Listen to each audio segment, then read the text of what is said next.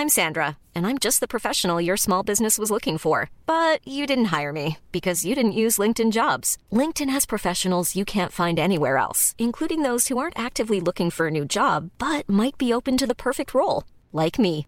In a given month, over 70% of LinkedIn users don't visit other leading job sites. So if you're not looking on LinkedIn, you'll miss out on great candidates like Sandra. Start hiring professionals like a professional. Post your free job on linkedin.com/people today. Ryan Reynolds here from Mint Mobile. With the price of just about everything going up during inflation, we thought we'd bring our prices down. So to help us, we brought in a reverse auctioneer, which is apparently a thing. Mint Mobile unlimited premium wireless. Ready to get 30, 30, bit to get 30, bit to get 20, 20, 20, bit to get 20, 20, bit to get 15, 15, 15, 15 just 15 bucks a month. So, Give it a try at mintmobile.com slash switch. $45 upfront for three months plus taxes and fees. Promo rate for new customers for limited time. Unlimited more than 40 gigabytes per month. Slows. Full terms at mintmobile.com. Vi är sponsrade av Länsförsäkringar. Det är vi.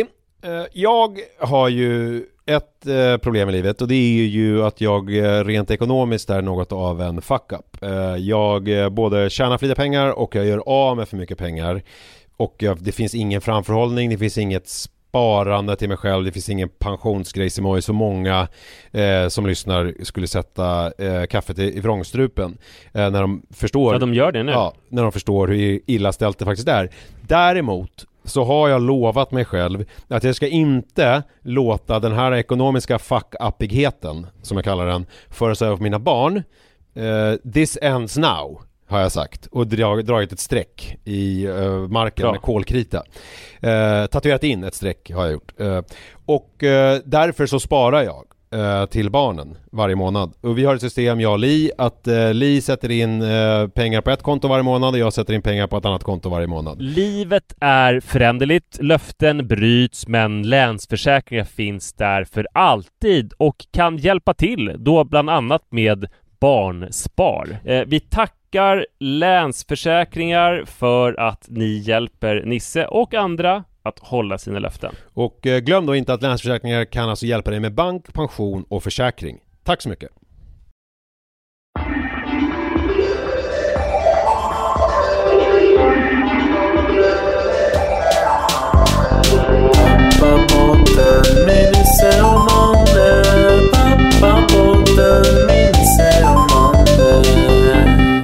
Doing, doing, doing.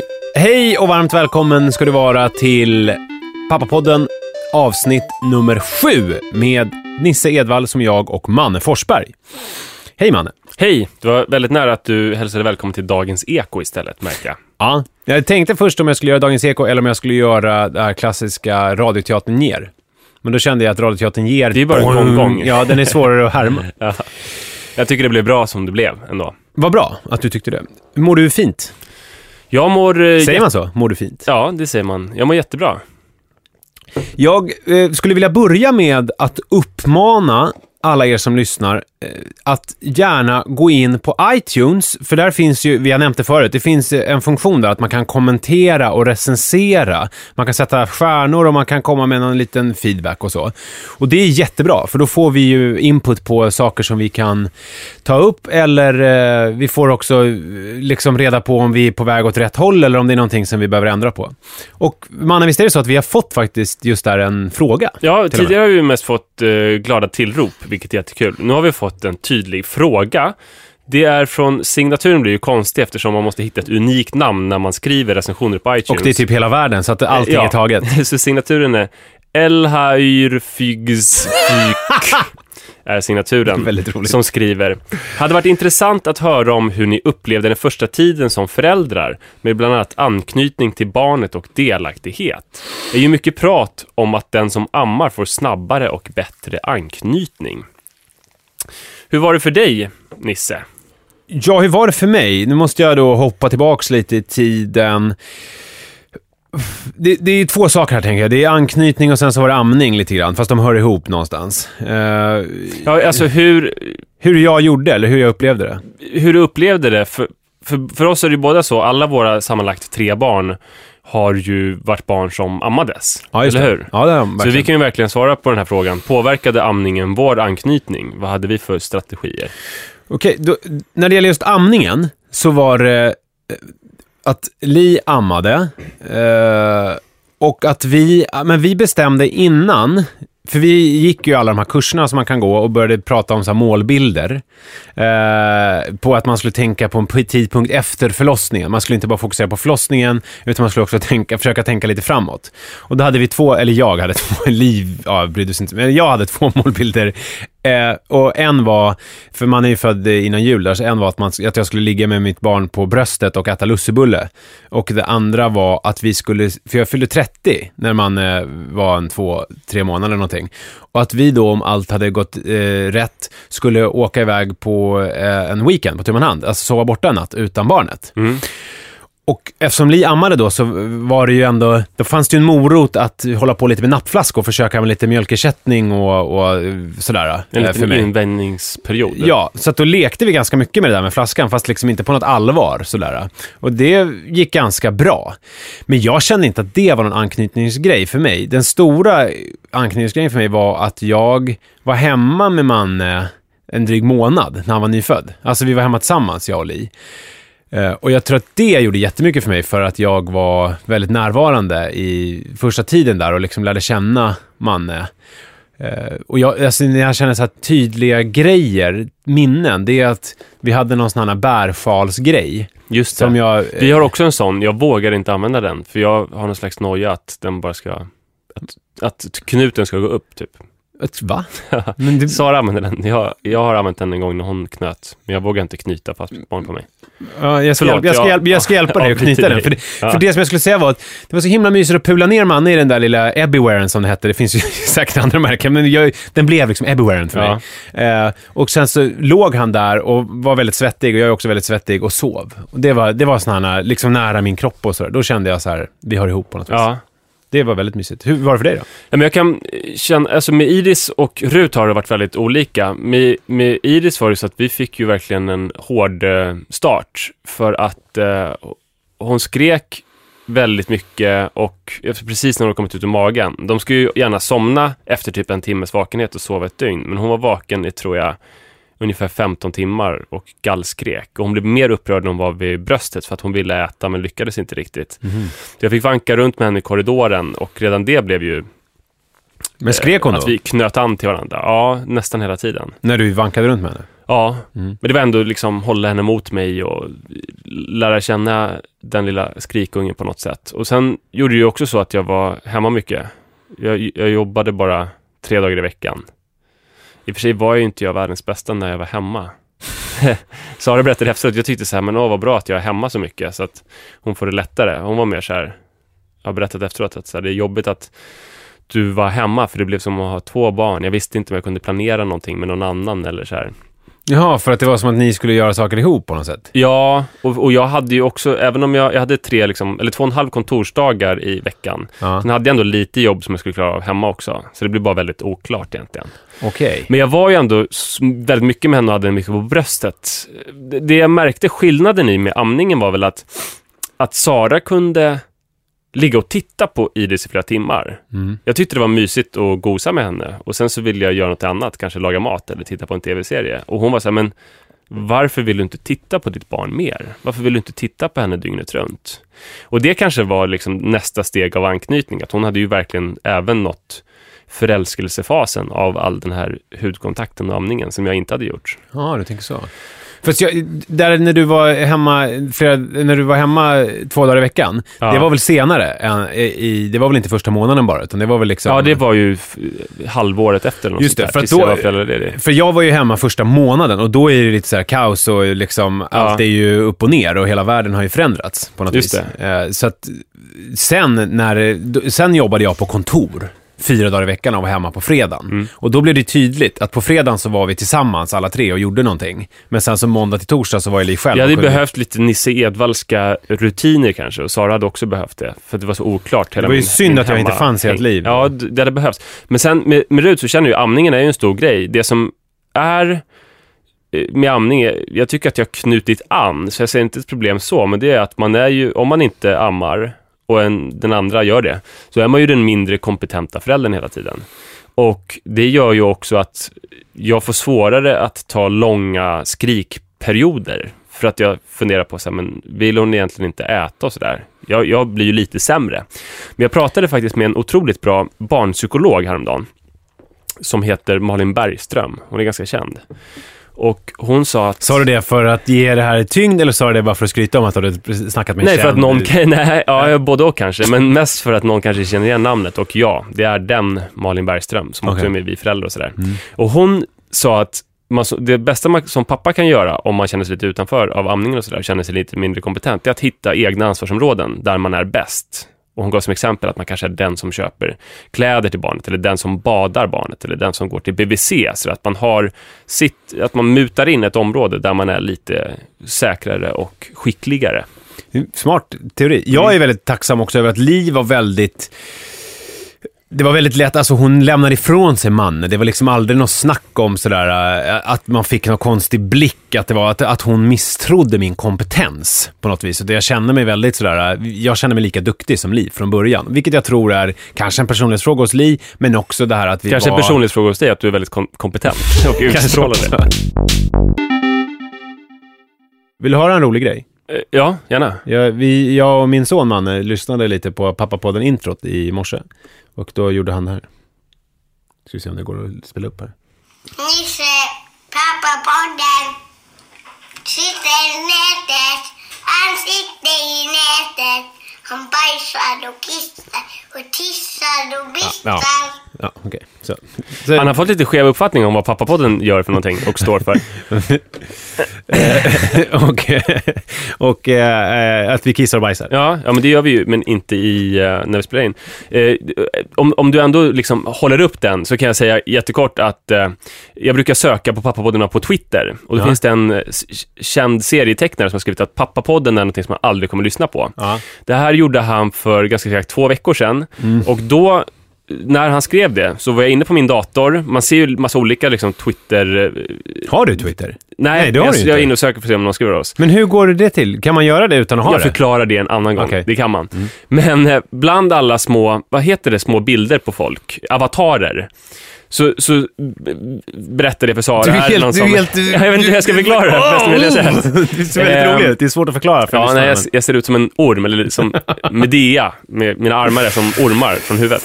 Eh, men så, så förklarar jag till henne som inte vill lyssna på Pappapodden. Så, gick jag, så sökte jag på, på Twitter igår, två Ja. veckor senare, Ja. och då sa Iris, jag ser han som inte gillar Pappapodden. Jag bara, va? Nu måste du peka. Så pekar hon på den här serietecknaren, jag kan säga att han heter Johan Vanlo. Så pekar hon på Johan Vanlo och kommer ihåg det. Alltså, hon, det, hon tar det så personligt. Hon klarar inte av att Johan Vanlo aldrig kommer lyssna på Pappapodden. En, eh, en sista grej då, barngrej som är rolig. Det är att man, man tvätta händerna är viktigt, borsta tänderna är viktigt. Och hemma så är det så här att mannen kommer och så ska man lukta på händerna. Eh, Jag, jag har tvättat händerna, lukta. Jag har borstat händerna, lukta i min mun. Och sen så sa jag, nu måste, har du kissat nu för vi ska sticka? Han bara, jag har kissat, lukta på min snopp. Vilket ja, jag Gjorde det. det? Nej, jag gjorde inte det, men det var väldigt roligt.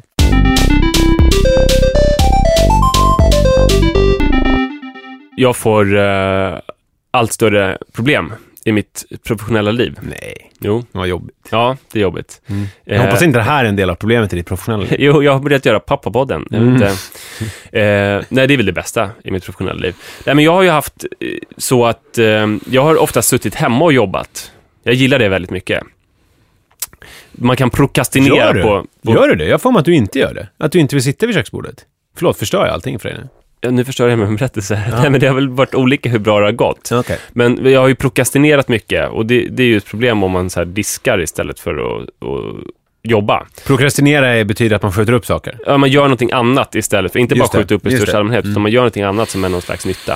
Eh, men det har ändå varit skönt. Alltså, jag läste någon gång en intervju med Leif GW Persson där han berättade att det är viktigt för honom att han får sova på dagen varje dag. Mm. Och det har jag varit jätteinspirerad av. och eh, se till att alltid sova en halvtimme mitt på dagen, till exempel. Och det är ju svårt att göra i andra miljöer än i hemmiljö. Så på så sätt har jag trivts med att jobba Magnus hemma. Härenstam la ju in när de spelade in Jeopardy en tre timmars lunchpaus för att han skulle sova i logen. Så Ja. skulle du kunna göra också. sånt är ju, jag älskar att sova på dagen. Mm. Och, eh, så, så det har varit bra för mig att jobba hemma. Sen har jag väl jobbat i lite projekt, jag har suttit på kontor ibland. Eh, det gjorde jag när Iris föddes. Och sen slutade det projektet och jag var föräldraledig.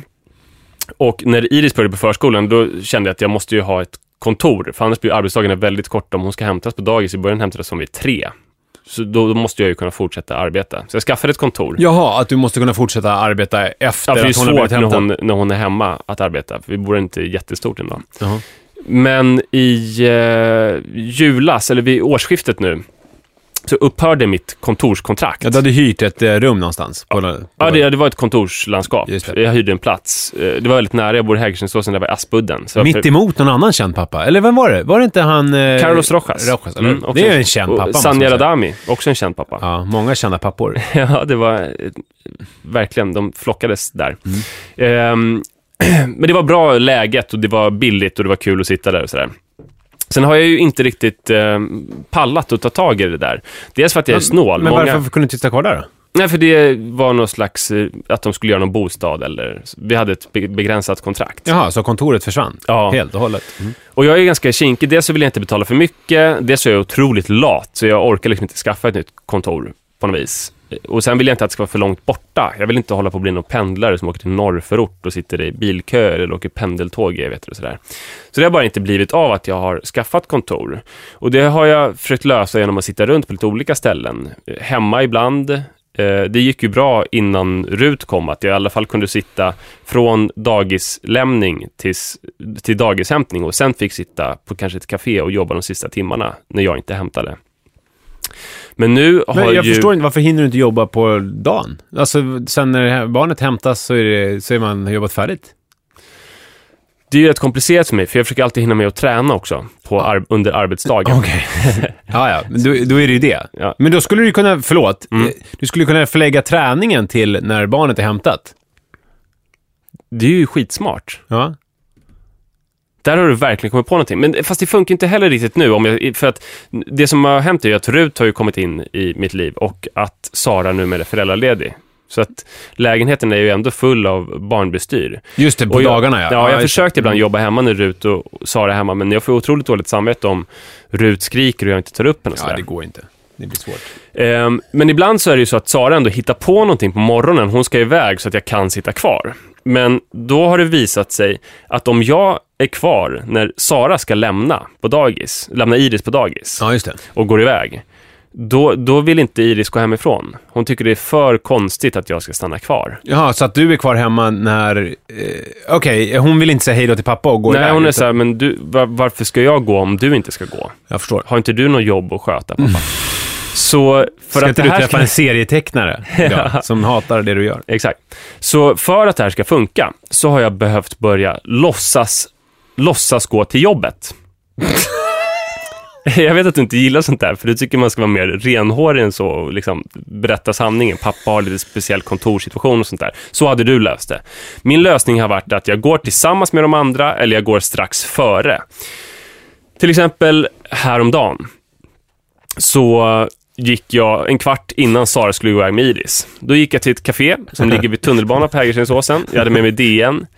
Och eh, sen gick jag tillbaka.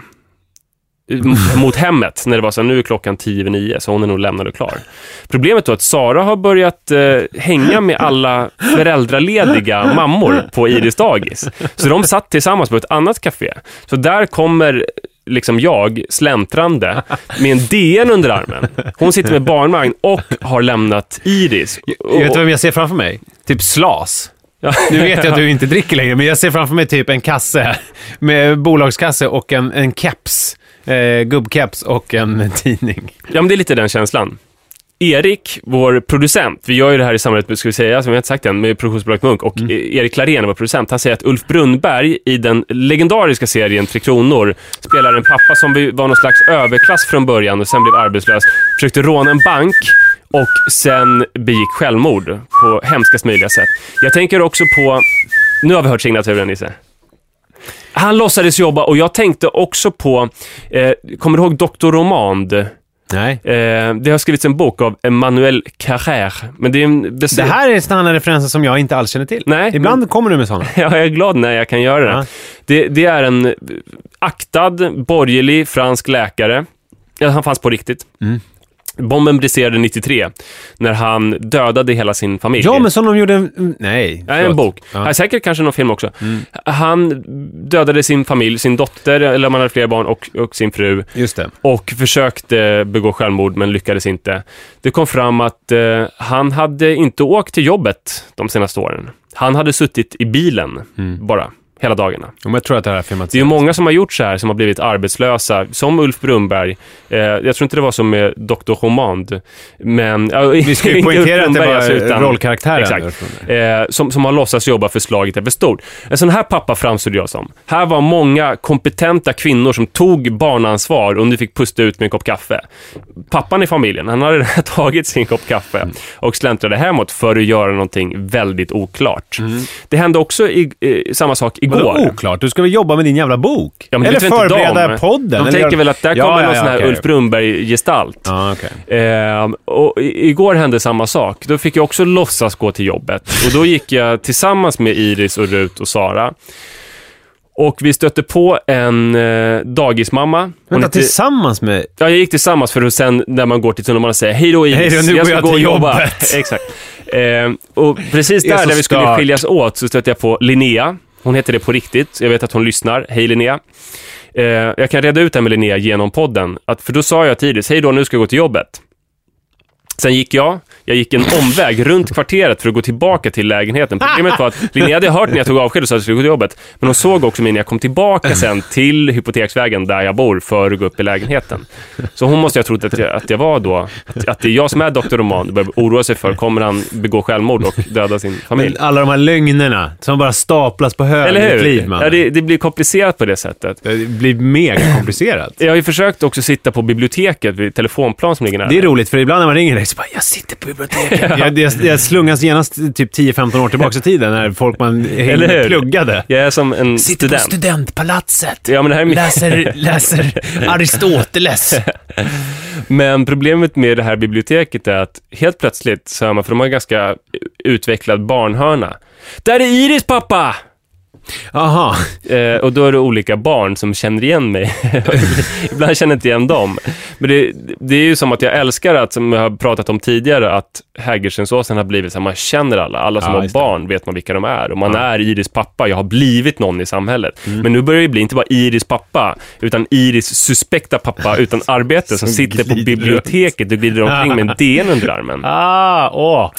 Har, men, men har du någon lösning på det här eller? Eh, nej, Nej. jag har inte riktigt det. Jag har en, en, ett förslag. Så jag, vet, jag vet inte om det är så bra egentligen. Ivar Johansson känner du till? Ja. Författare. Ja, där var det mycket så med alla arbetarklassförfattare. Jag avbryter dig innan du kommer till din lösning. Det är ju samma Mm. På ett sak väldigt i... hetsigt sätt. Ja, för det är ju samma sak i kvarteret Korpen. Ja, just det. Där Tommy Berggrens eh, karaktär får sitta vid köksbordet och skriva sin eh, Men han är ju stora... väldigt ung. Han är en väldigt ung student. Ja, han är väl kanske att plita på 18, sin- 17, 18. Ja. Han skriver sin roman, så kommer pappa hem och är full och det finns When you're ready to pop the question, the last thing you want to do is second guess the ring. At Bluenile.com, you can design a one of a kind ring with the ease and convenience of shopping online. Choose your diamond and setting. When you find the one, you'll get it delivered right to your door. Go to Bluenile.com and use promo code LISTEN to get $50 off your purchase of $500 or more. That's code LISTEN at Bluenile.com for $50 off your purchase. Bluenile.com code LISTEN. Hey Dave, Yeah, Randy. since we founded Bombus, we've always said our socks, underwear, and t shirts are super soft. Any new ideas? Maybe sublimely soft. Or disgustingly cozy? Wait, what? I got it. Bombus. Absurdly comfortable essentials for yourself And for those facing homelessness. because one purchased equals one donated. Wow, did we just write an ad? Yes. Bombas. Big comfort for everyone. Go to bombas.com slash ACAST and use code ACAST for 20% off your first purchase. Liksom ingen som helst arbetsro. Gården är belamrad av barn. Mm. Förlåt, Ivar Lo Johansson. Ja, men han, han hade ju inga barn. Eh, Så att han hade inte det problemet. Nej. Eh, Men han eh, hade ju en etta på Mariaberget. eh, På, mittemot det som nu heter Iveloparken. Och sen så liksom hyrde han ettan bredvid sin lägenhet. Så hade han bostad i ena och sen så gick han över till den andra och eh, hade som kontor.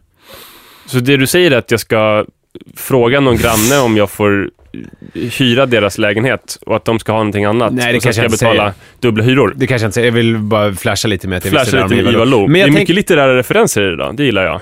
men jag tänker att du, det du behöver göra, Manne Forsberg, är ju att du måste, du måste ju faktiskt hyra en lokal. Li, min fru, hon har ju en, eh, ett kontor på Hantverkargatan. Du kanske kan Ja, eh, det, ta det någon är det som vrå jag är så där. sugen på, att åka hela vägen till Kungsholmen. Jag, jag funderar på om jag istället ska göra som Ulf Brunnbergs karaktär, att jag helt enkelt fortsätter låtsas.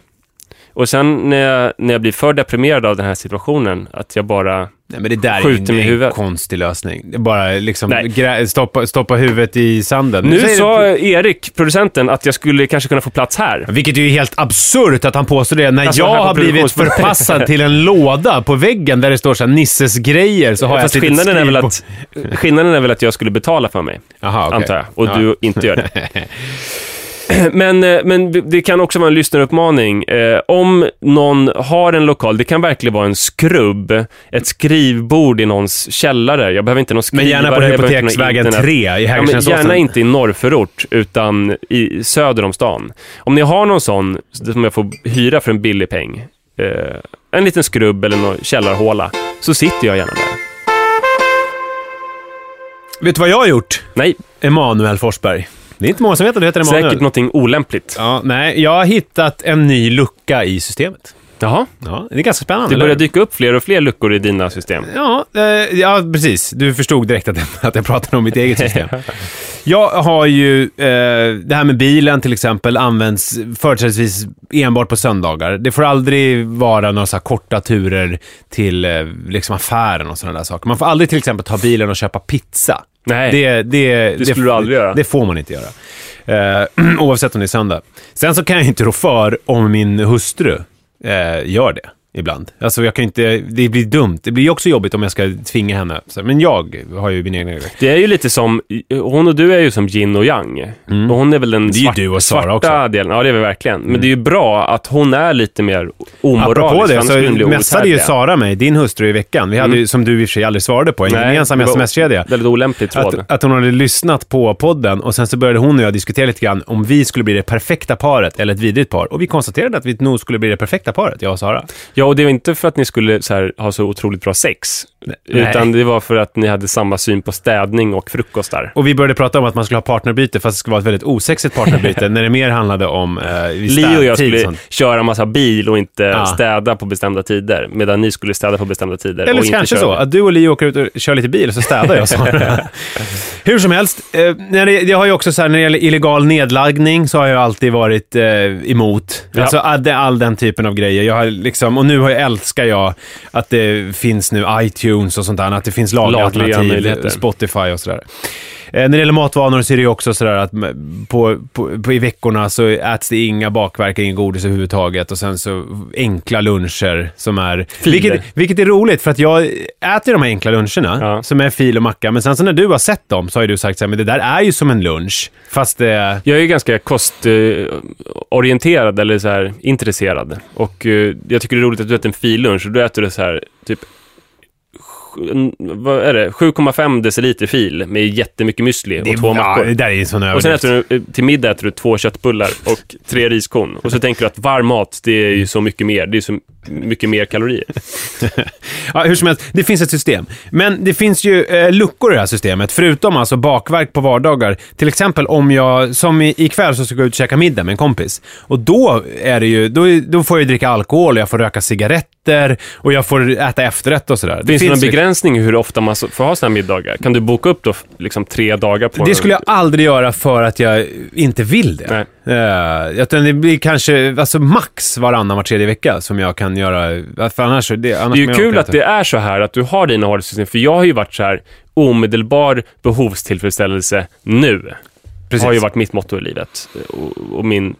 Ja, igår när vi pratade, när jag berättade att jag hade köpt såna här fina inlagda körsbär som jag ska göra, ha när jag gör eh, mina old fashion-drinkar. Ja. Så blev du direkt var så här, men blir du inte sugen på att göra det nu? Ja. Och det blev jag inte. Nej, för jag har ju till och med fått sluta dricka för snart fem år sedan för att jag gjorde drinkar hela tiden. För Ja. det var ju gott och då kunde jag göra det jämt. Liksom.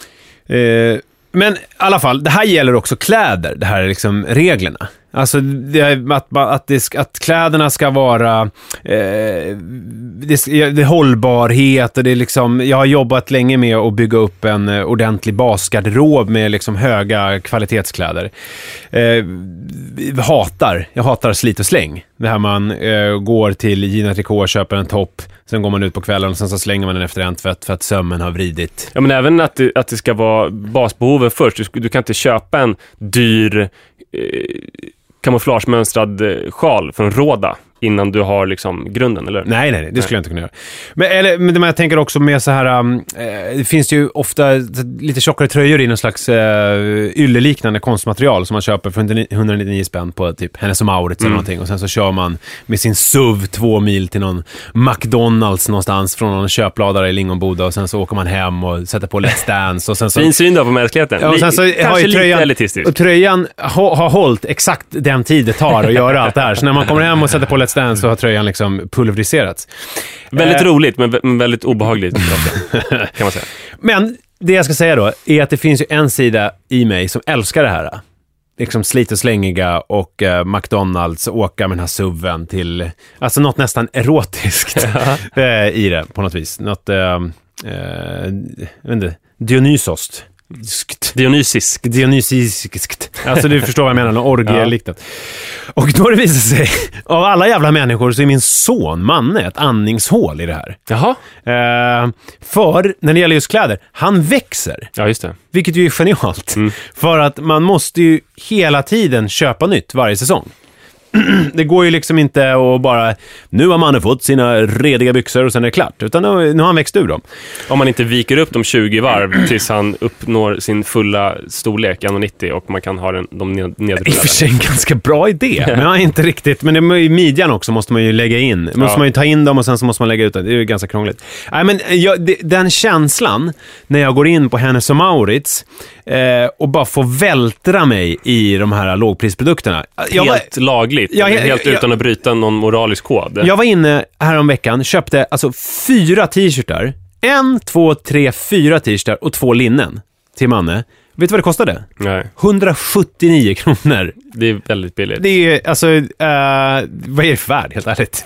Men känslan som fyller mig när jag gör det här måste vara lite grann som, jag tänker mig någon, inte vet jag vad det heter, men någon jävla ämbetsman på 1800-talet, viktorianska England, som i ena handen typ skriver under en lag som förbjuder någon jävla rokoko-välvda ben för att det på något vis ska eh, påminna om kvinnoben och så här, det kan vi inte ha. Och med andra handen så typ sätter han på sig en blöja samtidigt som han blir nerkissad av någon eh, importerad, eh, inte vet jag, hembiträde från Siam eller Kashmir eller vad fan de hittade sina... Eller den här polismannen som, och eh, jämställdhetskämpen som, eh, Kapten Klänning. som eh, köpte sex och eh, utnyttjade och våldtog människor. var ett lite mer samtida, kanske inte lika roligt exempel som väldigt det dystert exempel. Men i alla fall, och då är min fråga är ju till dig, Manne, är ju, hur kommer det här liksom påverka min son? Att, jag, att, att det här faktumet att jag använder honom för att på nästan ett erotiskt sätt bryta mot mina egna moraliska principer. Kommer det göra honom omoralisk? Eller kommer det, förstår du vad jag Det menar? finns ju två, två vägar som det här kan vara. Det kan ju bli någonting Vad väldigt... bra, du bara, ett svar. Ja, men det är klart att jag har svar. Ja, det, det kan ju bli så att, par, alltså, att det blir paradoxalt nog så att han gör en tonårsrevolt. Eh, han har haft den här omoraliska hm uppväxten med slit och slängkläder och McDonalds. Mm. Så han revolterar i tonåren och börjar ha hampakläder och eh, skriva upprörda insändare om miljöförstöringen. Och det blir ju roligt då eftersom du egentligen är väldigt renhårig och högmoralisk. Så att han gör en tonårsrevolt som egentligen inte behövdes. Det är Men- det som är paradoxen. Men tror du, eh, för att man, det här med eh, om uppfostran så säger man ju det här att barn gör inte vad man säger utan de gör vad man gör. Ja. Och, men det du säger nu, det är ju att han kommer revoltera mot det här McDonalds-jaktiga. Men Just det. är ju en ganska liten del Mm. eh, av det hela. Du tror inte att det bara kommer föras över Nej, på det kan ju honom? också bli på ett annat sätt, att, att det blir en så jobbig kognitiv dissonans, det här med att du å ena sidan är så, så ot- otroligt principfast, men har de här luckorna så att, så att hans hjärna liksom löper amok. Eh, och han börjar skrika, det har han ju redan gjort, fucking you till folk. Fucking you. Fucking you. Och, och skrika till andra bilister och så här. Och då kanske du eh, blir så uppeldad av det så att du börjar blanda Old Fashioned mitt på dagarna. De här cocktailkörsbären går åt i rasande takt. Eh, du kanske liksom tappar greppet i samhället, sitter med mig på något obskyrt café i Hägersensåsen på dagen istället för att jobba. Och... Eh, så kanske ni blir någon slags far och son-version av Bonnie and Clyde, åker ut på en brottsturné och det en, slutar i förskräckelse. Så var försiktig, tycker jag. jag tror, att det, tror att det kommer gå så illa. Ja, men kanske. Men, men jag tänker det här med uppfostran återigen. Ja. Eh, Hur mycket, ja, men ta din egen uppväxt, hur mycket Mm. har du med dig av dina föräldrar tror du? Hur mycket liksom känner du igen dig själv i din mamma och din pappa? För mig är det väl att... Eh, men man har ju med sig eh, de stora värdena. Så här, i, I min familj så hade det ett högt värde med till exempel litteratur. Så då har ju det, har det fått ett högt värde för mig i mitt liv. Alltså att det är någonting bra. Men är det ett högt Fint. värde på ett eh, positivt sätt? Ja, jag har inte att- revolterat så. Eller, och mat är samma sak. Mat var viktigt för dem och det har varit viktigt för mig nu. Och, Vad var det ni åt varje... När var det ni åt den här ripasufflén? Ripsufflén. Ja. Det var på nyårsdagen som vi var till ripsufflén. Ripsufflé också skulle alltid finnas... Och mörkelsås som ju är fullkomligt livsfarligt eftersom mörklor är väldigt giftiga. Ja, och eh, eh, ripsufflén, och till den så var det... Vad var det till den? Ja, det var mörkelsås och hasselbackspotatis och även någon form av gelé. Det skulle vara också någon vit syren... Ja, ja, ja, ja, ja. ja men det var bordsdekorationerna. Det skulle vara vit, vit syren eh, på bordet på Och- nyårsdagen. Nyårsdagen. Och det här är ju ganska svårt då eh, Jag har inte på. tyvärr fört med mig det. Det kanske jag kommer göra sen, för det känns lite för omständligt. Nej, för det känns ju som, när, när du beskriver din uppväxt, det finns många sådana där rutiner. Mm. På fredagen var det så här och sen så hände det här på lördagen och så var det så. Ja. Och det känns ju som att du har ju däremot, du känns ju helt... Det finns ju ingen rutin överhuvudtaget. Det känns ju som att ni har ju inte någon sån där eh, stadiga... Men vi har ju att vi äter middag tillsammans var- varje dag. Ja, Eh, och att det är viktigt. men jag tänker mig att det är, det jag försöker komma fram till Mm. är att du kommer från någon slags rutinhem och har blivit som du är.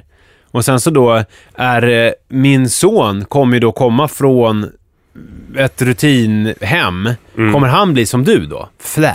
Det är det du är rädd för? eller? Jag, jag vet inte, men jag bara... Nej, men det, det, det är ju komplicerat eftersom Li inte har så mycket rutiner och eftersom du har de här luckorna då och njuter av att bryta mot det i försiktig dos. Så det är väldigt svårt att förutse hur det kommer bli för honom. Men jag tror att så här, att det är väl bra att visa på ett tryggt sätt att det finns revor i människor och att man inte är perfekt. Vad, alltså, ja men Ja, men du verkligen. skulle ju vara väldigt outhärdlig om du bara var, bara var helt perfekt hela tiden. ja, men, jag tror det är bra med ett litet mått av inkonsekvens. Kanske inte inkonsekvens i barnuppfostran, men i kon- inkonsekvens i ens personlighet. Nu ändrar jag mig helt och hållet. Mm. Jag tror det är bra det här. ja, men det, ja, men det är klart att det är... Det är klart att man, man måste ju vara sig själv. Man kan ju inte bara... Men vi börjar ju få rutiner. Det är väl att eh, det tar ju, eh, jag, jag vet inte hur mycket Fast jag tror skillnaden mellan min nya familj, alltså Rut, Iris och Sara och min familj med syskon och föräldrar, det är att de hade ju, min mamma och pappa, de hade ju rutiner och sen så fick de barn och så behöll de sina rutiner som var viktiga för dem. Medan jag tror att vi håller på att utveckla rutiner nu som så här, som Men hade inte du och Sara några rutiner innan? Jo, vi hade ju en del som har sett Ni, olika var ju ut. såna, så ni hade ju sådana långa, långa middagar. Ja, det hade vi och det har vi fått ändra mycket, på. eftersom du har slutat kröka, så var Ja. det ju, det, det var väl en grej att ni åt långa middagar och drack mycket vin? Ja, men det var ju en slags utdragen förförelse också, att jag eh, varje fredag, tror jag, ett halvår lagade typ femrättersmiddag till henne. Och hela fredagen var vik till det. Att jag på morgonen låg och drack kaffe i sängen och skrev en receptskiss och sen åkte till Hötorgshallen. Och medan hon var på jobbet så gjorde jag en middag. Men det kan väl göra idag, det skulle vi kunna göra nu också ju. Istället för att du eh, går och sätter dig med din DN på Hägerstensåsen på något fik med en massa andra mammor, så kan du väl bara åka till Hötorgshallen och köpa lite ripa, så blir det ripsufflé med murkelsås. Det är mycket smartare, Ja. såklart. Det kan Men försöka- jag har funderat på det faktiskt, varje att man dag, kanske skulle göra så, för det är ju väldigt härligt tycker jag, och mysigt att äta middag med familjen. Men att och jag kanske ska börja det på min födelsedag, att man har två middagar. En middag med Iris och en middag när hon har somnat. Du menar på fredagar eller lördagar ibland? Ja, Det tycker jag, alltså det gör ju så jag och först Li. äter vi Ja. med henne och sen så kanske vi äter något lätt, alltså plocka fram ostronen. Ja, men så, När- så, så händer det. Om jag och Li ska ha, om vi inte går ut och käkar eller gör någonting, om vi ska ha, nu ska vi ha lite egen mys. Ja. Då käkar vi efter läggning. Alltså att vi äter någonting lätt med Manne och sen så äter vi tillsammans. Det här gjorde vi för några helger sedan. Det var jättebra. Synd bara att Li blev så full så att hon sen drack så mycket vin så hon fick en magkatarr och låg däckad i typ en vecka. Men det var det väl värt. Men var det den gången som du var rätt full också hade någon mejltråd med mig och Erik Ja. där du skrev konstiga saker? Exakt, det var den kvällen. det var den lördagen.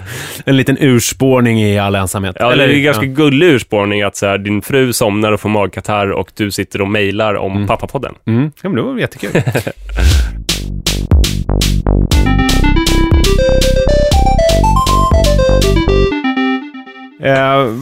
jag, jag, du började prata, jag tänkte ju också med, Ja, jag började lite prata kort. lite för mycket kan man säga. Men det gör ingenting. Men jag tänkte med, eh, för att vi pratade om det där hur man påverkas av sin eh, uppväxt. Mm. Och jag hade någon eh, där med att du hade de här rutinerna och sen så hade du blivit fö. Men det stämmer inte riktigt kommer jag på nu. För att min pappa har ju alltid levt ungefär samma liv som jag. Alltså han har ju varit väldigt rutinmässig med sitta hemma och jobba. Eh, ha liksom kontor hemma. Eh, Han hade en kontor eh, och, och hade liksom fasta rutiner. Jag vet ju inte vad han gjorde på dagarna, men jag vet att han alltid varje dag gick en lunchpromenad och han liksom, det var väldigt så här inrutat alltihop också. Så där det känns som att jag bara ärvt rakt. Ja, nedsteg, nedsteg. Men du hade ändå någon slags tonårsrevolt. Men det kanske bara var att du var obstinat och jobbig i största allmänhet. Ja, ja, ja, men då ja. Men jag tänker på nu som vuxen. Ja. Eh, just det, revolten, det är ju en grej, vad som händer i puberteten och sen så hur man blir när man kommer ut på andra sidan är en helt annan sak. Så det är möjligt att, som du sa, att Manne i puberteten kommer vara här, skicka in insändare Ja. och revoltera mot det här Det är ju en bra form av revolt i så fall, snarare än att så här, skjuta heroin på en toalett. Det är också ganska, eh, man tänker sig, ma- man lever som ett svin för att man vill ju att ens barn ska göra revolt åt rätt håll. Så att man tar det här... Den att så är ute- kallade omvända psykologin. Precis. Och, det, och den går ut på att man typ super och eh, äter hamburgare. Men jag funderar på, vad vill du? Är det så att du är så nöjd med, ditt, med din livsföring så att det här är någonting som du vill att han ska anamma? Eller är du öppen för att han kan hitta ett annat system som, som är bra, men som är för, fast som han är lycklig med? Jag vill att han ska vara lycklig bara. Han får göra precis som han vill. Jag tänkte på Menar det. du det? Ja, det menar jag verkligen. Och jag, jag tänkte på det, vi, vi kanske ska prata om det nästa vecka, för nu, det så att det inte blir så långt. för att jag läste en artikel i, eh, om det var Svenskan, om, det hade kommit någon bok om det här med att man ska produktutveckla sina barn. Alltså Ja. att man ska effektivisera hemmet och det ska vara liksom, eh, redan i, i fosterstadiet så ska de lyssna på vissa saker och de ska komma ut och att det handlar mer om att så här, eh, de ska ha rätt på proven och de ska göra mål på fotbollen och allt det där. Och huruvida, om man ställer det mot att barnen ska vara lyckliga. Tänkte det skulle vara lite kul. Det och- låter extremt politiskt inkorrekt och som någonting som går emot också så här, den populäraste, Ja, ja. den populäraste barnexperten och sådär. Ja, ja, det där var ju mer, alltså, som jag förstod det, en tendens som beskrevs Ja, det kom ju för några år sedan, eh, den här tigermamman, som var en kvinna som drillade sina barn stenhårt och Mm. skrev om det. Men det får vi kanske anledning att återkomma till då. Vi har några viktiga budskap kvar, va? Har vi? Ja, dels så heter ju du Nisse Edvall. Ja. Du sa bara Nisse förut, tror jag. Nej. Och jag heter Manne Forsberg. Var- Jag sa att du, Du tror att de har lyssnat hela programmet och undrat vilka är det här egentligen? Ja, men om man vill googla oss eller eh, ta reda på var vi bor eller någonting. Mm. Eller komma till Hägerstensåsen och sitta på något av de här kaféerna som jag nämnt. Där bor jag. Och eh, vi har en Facebook-sida Mm. där det är jätteroligt om ni går med och kommenterar och tar del av vårt bakommaterial och våra omröstningar och länkar. det är som ett litet eh, pappapods-universum som vi försöker skapa där. Mm. Vi gör som sagt det här i samarbete med produktionsbolaget Munk. Där, och vi har ju också en hemsida, pappapodden.se, Ja. som nu är väldigt fin för att man kan eh, lyssna på alla avsnitt och allt Ja, om ni har någon kompis som har sagt, nej men jag har ju så Android-telefon och det verkar så segt att lyssna. Så gå in på pappapodden.se så finns det så RSS-länk och det är väldigt smidigt numera. Det var svårare förut. Jag är glad att vi gör det här Nisse och Det- vi jättekul. återkommer om prick en vecka, eller beroende på när ni lyssnar såklart. Det gör vi. Eh, ha det fint. Detsamma. Hej. Hej då.